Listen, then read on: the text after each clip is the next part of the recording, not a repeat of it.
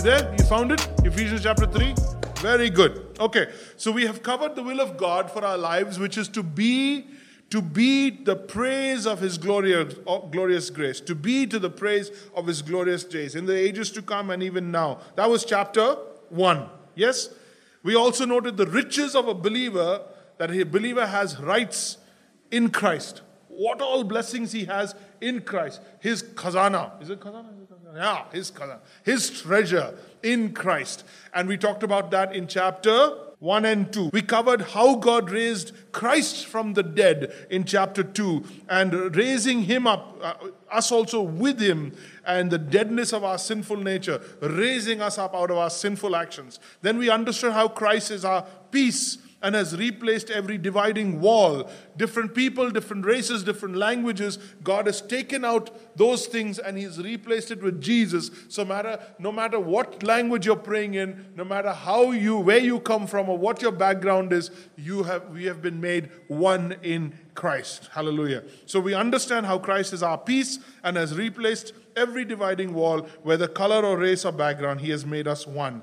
Then he says in chapter 2, verse 18, Now all of us can come to the Father through the same Holy Spirit because of what Christ has done for us. Note that, verse 18 chap- uh, of chapter 2.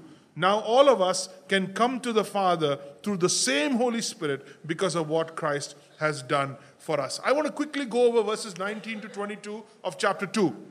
So he says in verse, eh, eh, in verse 19, So you Gentiles are no longer strangers and foreigners. Okay? You remember that? So you were strangers and foreigners, and God had his people.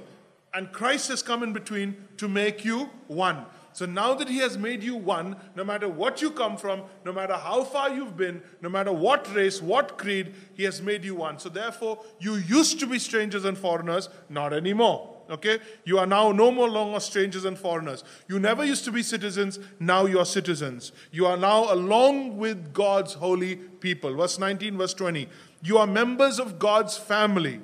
You are members of God's family. Together you are his house, his house built on the foundations of the apostles and prophets. And he says, We are carefully joined together in him. You are connected to me, and I am connected to you as the body of Christ. We are becoming a holy temple for the Lord. Through him, you are being made part of this dwelling place. A temple, a dwelling place for God to reside. For God to reside, where God lives by his spirit. Let's go over that again. So you know, so you're no longer foreigners, you're no longer strangers, you are no longer outsiders, but you're citizens. You are members of God's family. You are His house. You are joined together, and you have become a temple, and you've become a dwelling place. All that so that God can be with you. So that God can be with you. The presence of God with us is the hope of the world and the hope of our lives. People are saying God is dead. People are saying God does not exist. People are saying God is abandoned. People are feeling that God has forgotten. God has left me alone. That is the hopelessness of the world we live in. God is saying, I have made, no matter where you come from, I have made you one so that I can dwell with you.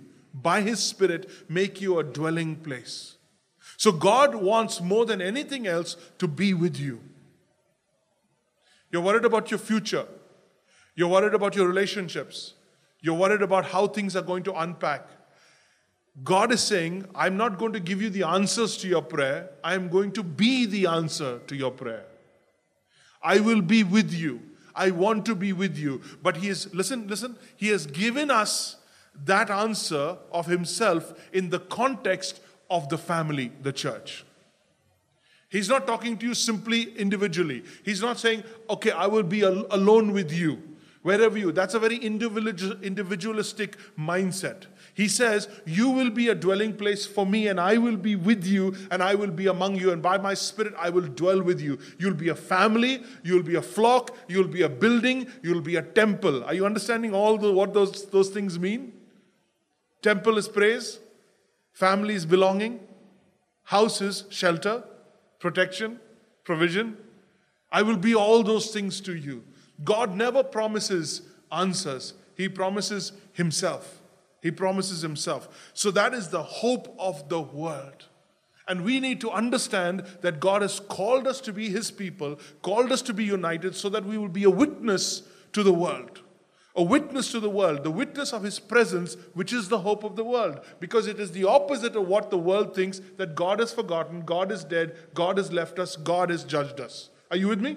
The opposite of that is God is with you, God has not forgotten, God has provided, God is protecting, God has forgiven. That is the hope of the world. Do you know that nowhere in the Bible does it say for you and me to share our faith? Nowhere in the Bible does the, does the scripture command us to share our faith. It doesn't say, as a witness, you will share your faith. What does the scripture ask us to share? What are we commanded to share? We are commanded to share a reason for the hope that we have. We are commanded to share a reason for the hope that we have. That means we're not sharing Christianity, we're sharing Christ is with me. Christ is with me in my relationships. Christ is with me in my marriage. Christ is with me in my career. Christ is with me in my fears. Christ is with me in my valley experiences. So every time you go through any normal life experience without a pulpit, without dhamaka uh, presentation, without PowerPoint, in your normal life experience, you are the greatest witness because you're proving how God is with you in your normal life, in your normal challenges, and that you have hope because God is with you. It is the opposite of where we are. So we have been given that hope, and we are becoming a holy temple of the Lord, and we are being made part of this dwelling place. Did you get that? So, what is becoming and being made? What is the English tense? Past tense? Present? Continuous.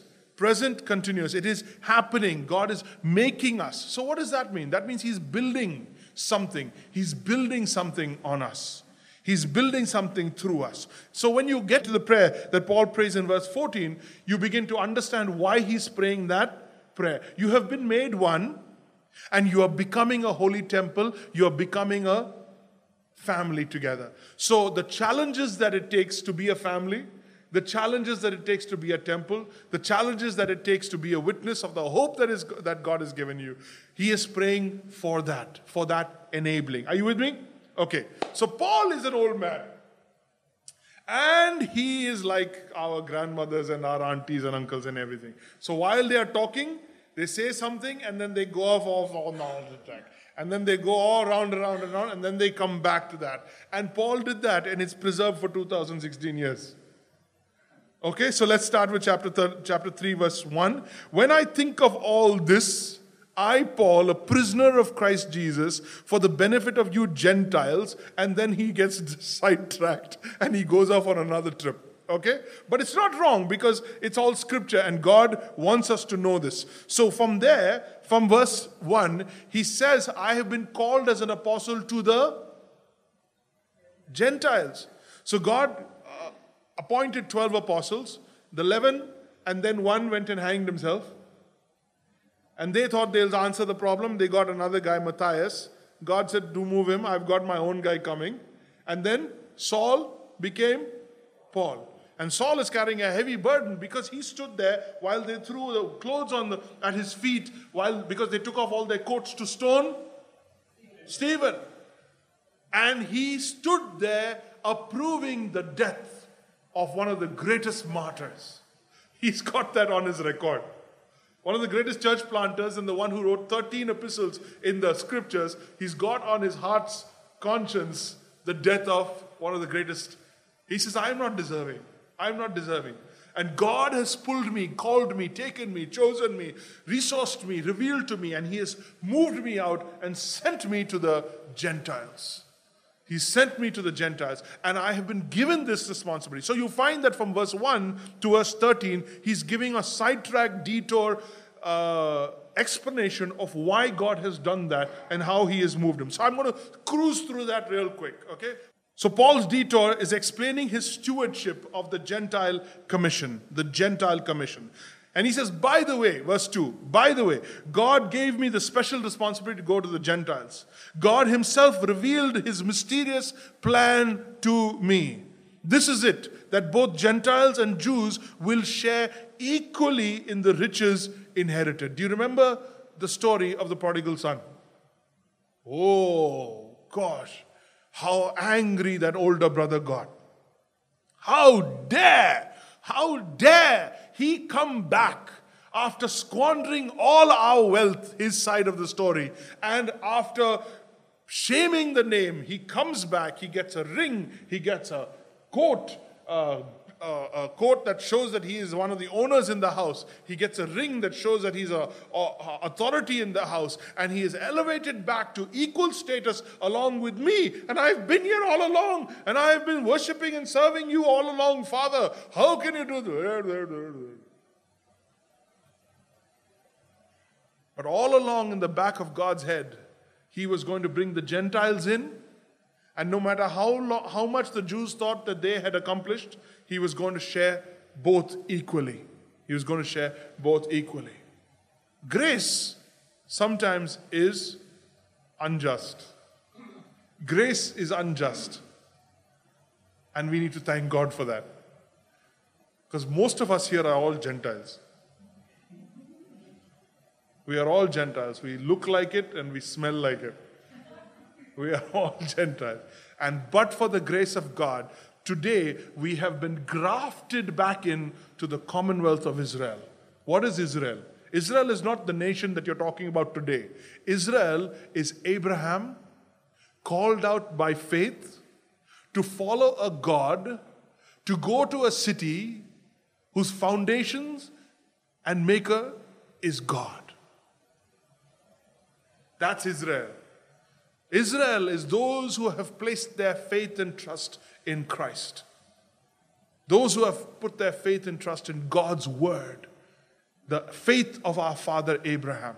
And we have been grafted in because of our faith to be one nation to be one holy nation unto God. So that's what he says. God has called me to the Gentiles. Both are part of the same body, both enjoy the promise of blessing because they belong to Christ. That's the good news I'm spreading, Paul says, telling them the endless treasures available to them in Christ. He's talking about the Gentiles, explaining to everyone this mysterious plan that God has kept secret from the beginning. So, he says, don't lose heart. Look at that last verse.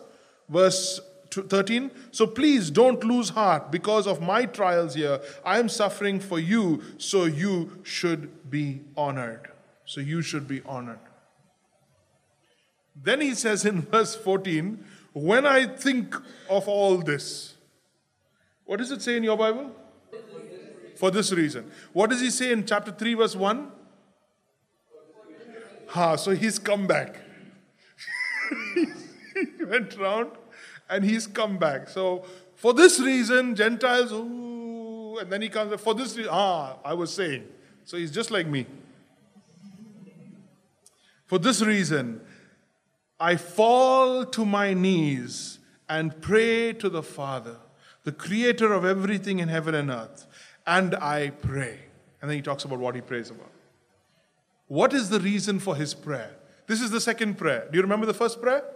Ephesians chapter 1, verse 15. I pray the eyes of the Lord, eyes of your heart would be ding, enlightened. Okay? Now he's praying something else. He says, When I think about this, I fall to my creator, I pray that from his glorious, unlimited resources, he will empower you. He will empower you with inner strength through his spirit. This is the second prayer. The first prayer in chapter 1, it was a prayer of seeing. It is a prayer of seeing. The eyes of the Lord, eyes of your heart may be enlightened. The second prayer is a prayer of being. It's a prayer of being. That we, we would be unto him a holy temple. Jews, Gentiles, wherever you are, coming together to be one, to show the world what you are like. You come from different backgrounds, you come from different ethnicities, you come from different languages, you come from different uh, beliefs and, and, and, and uh, nurturing, and here God has made you one in Christ to share the equal treasures of God. You have been made one, and you are becoming, you are being made. You getting that? So, as someone is growing, as someone is becoming in what God is doing, Paul is saying, I'm praying for you. I'm praying for you. So, you and I get a hint of what we need to pray for for the church and for each other. We get a hint of what we should pray for for the church and for each other as we grow in Christ. Yesterday, 27 people signed a covenant saying, I will, I will make these habits in my life. I will set these habits starting tomorrow in my life so that so that I will become mature, I will become like Christ. What do you pray for them? What do you pray for them? You pray this, you pray this. This is what Paul prayed for them to become the temple, the family, the body of Christ. I pray that from his glorious, unlimited resources, he will empower you. He will empower you with inner strength through His Spirit. Where is our greatest weakness? Where do we experience the greatest weakness? Deep, deep inside. When you say, I can't, I can't do it. When you say, Nahi, mere yoga, I, I can't do it. What are you talking about? Deep, deep inside, you are puss. Deep inside, you're like, I can't follow through. My mom will not always be there for me. My auntie will not always be there for me. My pastor will not always be there for me. My bank account is not. I, I, I, right now, I'm strong because I've got all these things, but I don't think I can do it because as I go forward, I know I will not always have everything with me. We are weak on the inside. And he says, when you are struggling to make a commitment, when you're struggling to go to the next step, when you're struggling to say, I want to be like Christ, but I struggle with these areas, and you lack that inner strength, he says, I pray that from the unlimited resources, glorious resources, he will empower you. He will empower you. He will shoot strength from the throne of God, from the Spirit, He shoots strength into the inner being right into the core of your being, there will be a strength to stand, to withstand. Are you with me? God wants for you to be strong. God wants you to be able to stand on your own. God wants you to be able to withstand the outside pressure. For you to be able to send your son and your daughter to another city, to another country, praying for them that the power of God would be sent to the inner man, underline inner man, highlight inner man, asterisk inner man is there, that you would be strengthened in the inner man. God does not work on the outside, make you more beautiful, more cute, more taller, more fatter. He doesn't do work on the outside. That's not going to help. That's not going to help. He knows where your weakness is, He knows where you need strength, and shoots straight to the inner man straight to the inner man. That from his glorious, unlimited resources, he will empower you. That word empower is the word grace. That he will give grace. The word grace has been misunderstood. We think of grace as chalo yaar, chalta yaar. Let it let go. Oh, by the grace of God. And we have the Indian grace version also, no? Like, oh, by the grace of God. As if like every, the whole, all of heaven is saying, jane do, jane do, let, let it. No, no, no, no. When you say I did it by the grace of God, when Paul says I did by the grace, we're talking about an unleash of power to the inner man for an explosion of God's enablement from within. Grace is enablement. I've taught, I've taught you this before. Grace is enablement. God doesn't want any weak believers because He Himself will be your strength. He will be your portion, your fortress. God says, I will strengthen you from deep within. So empower you with inner. So when you, whenever you use the word by the grace of God, God give me grace. Lord, let the grace of God be upon me. Don't just think about forgiveness of sin. Don't just think about chalta hai or jane do. Think about an unleashing power to do what only God can do through you. Then Christ, he says, look at it, then Christ will make his home in your hearts. Maybe your version says he will come to dwell. He will come to dwell. Okay? So there's God who lives in heaven, and there's the Spirit who lives in you, and then Jesus will come to live in you, to make his home in you, to carry out his business. What do you do at home? What do you do at home? When you go home, what do you do? I, I don't know. I don't what what. You relax. You live. You unpack. You let your hair down. You don't have any agendas. You are there to stay. You're not sitting at the edge of your seat. You are chilled out. You rest. You sleep. You interact with family. You talk late into the night. You watch TV. You entertain yourself. You enjoy yourself. You're with family. As soon as some a stranger comes into the house, everybody's like, okay, okay. But when they go out, you're relaxed, you're home. Christ will come to be at home with you.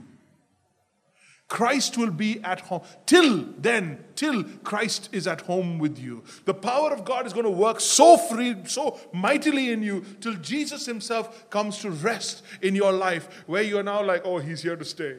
He's here to stay. Ah, Jesus is with me. Till it looks, even your face shows that God is with you.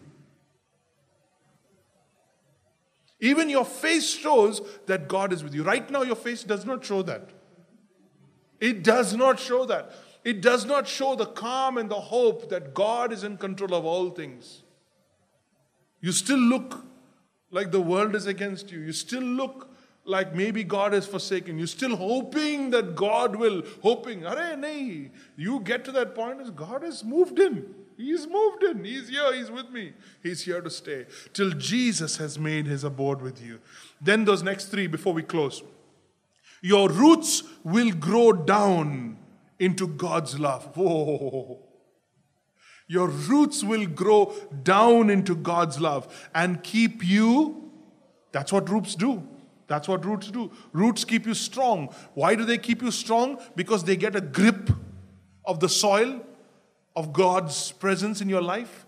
And two, the roots draw nourishment from the love of Jesus.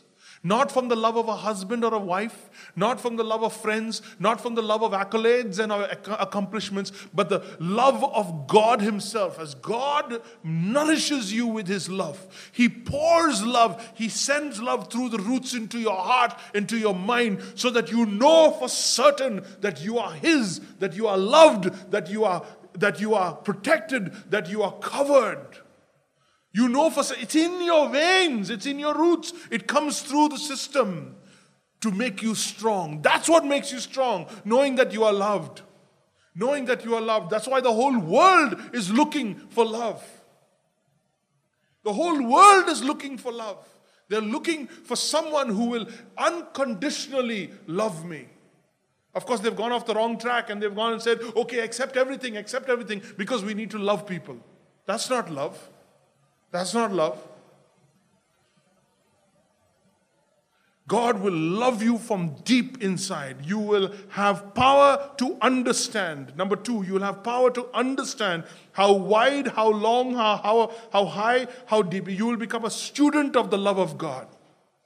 You will have you become a student of the love of God. So now we're thinking differently about love. We're not thinking of how much He feels towards us. We're thinking about how much He's invested in us. Now you're counting the numbers, you're thinking about how much God has invested in me. And as you understand that, note how he uses the word understand? Okay, in the previous one, he uses the word roots will grow down, down into God's love and keep you strong. That's where you get your strength from. Then he says you have, you have the power to understand how, because you need to know, you need to understand, you need to comprehend in what way God has covered you. How, how, wide, how long, how deep, how uh, high his love is. Believers who act like as if there is no hope don't understand the love of God. They're not able to forgive people around them. They're not able to be kind to people around them. They're not able to react to criticism around them. They're not able to react to opposition around them. They react badly to situations that are not in their control. Those believers have not come to rest in the love of God. They've not come to understand how deep, how high, how wide the love of God is. You become a student about the love of God. And finally, you experience the love of Christ, though it cannot be understood. Let me do that again. I pray that from, your, glo- from His glorious, unlimited resource, He will empower you. Then He will make His home with you in your hearts as you trust Him. Your roots will grow down into Him. You will have power to understand how wide, how deep His love is, and you will experience the love of Christ though it cannot be understood. Though you don't understand it, you will experience it. Though you don't understand it, you will experience it. Then he says, you will be complete. Then you will be complete with all the fullness of life and the power that comes from God. Then you will be complete. He goes into this beautiful benediction. He says, Now all glory to God who is able. He is able. That should be your theme verse. That should be your anthem. That should be your morning song. God is able. God is able. Now, all glory to God who is able through his mighty power at work within us to accomplish infinitely more than we ask or think. Glory to him in the church and in Christ Jesus. What are you trusting God to do that you could never do on your own? What is extraordinary in your life today because God is at work in your life? What is a witness to others that because God is in your life, ye ho raha hai, nahi to kabhi nahi hota? You need to step out in trust because you understand the love of God and take on something in your life. Take on something, a ministry, a calling. Take a next step today. Ask God, Lord, what do I need to do? What is something I can take up that I cannot do in my own strength so that I may draw strength from you on a daily basis? Don't say living with my family. You don't know what it's like to live with my family. That itself requires so much grace, so much grace. You haven't met my husband, you don't know what it's like. Oh, my job, oh, how much I have to travel. You, just coping with your normal life, is, is that it? That's what you need the grace of God for? God is like, you can do it on your own. There's two, two, one, there's seven billion people who are doing it on their own. Go ahead, do it on your own. Then he's, oh, he's left me. He's not with me. Of course, he's left you. You're not expecting him to do anything that he wants and to do anything that he can. You wanted him to do what you only can do. So why? God wants you to come in faith and ask Him, Lord, what is the next step? And my prayer for you, my dear brothers and sisters, is that God will not leave you untransformed. I want you to be radically transformed. I want your life to be turned upside down. I want you to be rescued from the normal life career, one car, two wives, I mean, one wife, two cars. I want you to be rescued from just coping with life and getting to, oh, by the grace of God, he got admission. By the grace of God, we got a house. By the grace, no, God's grace doesn't apply that. Anyone, everybody else also is doing it. So whose grace are they using? The grace of God is available to do what the work of God is. And I pray that that power would become available to you so that you'll start acting in that power.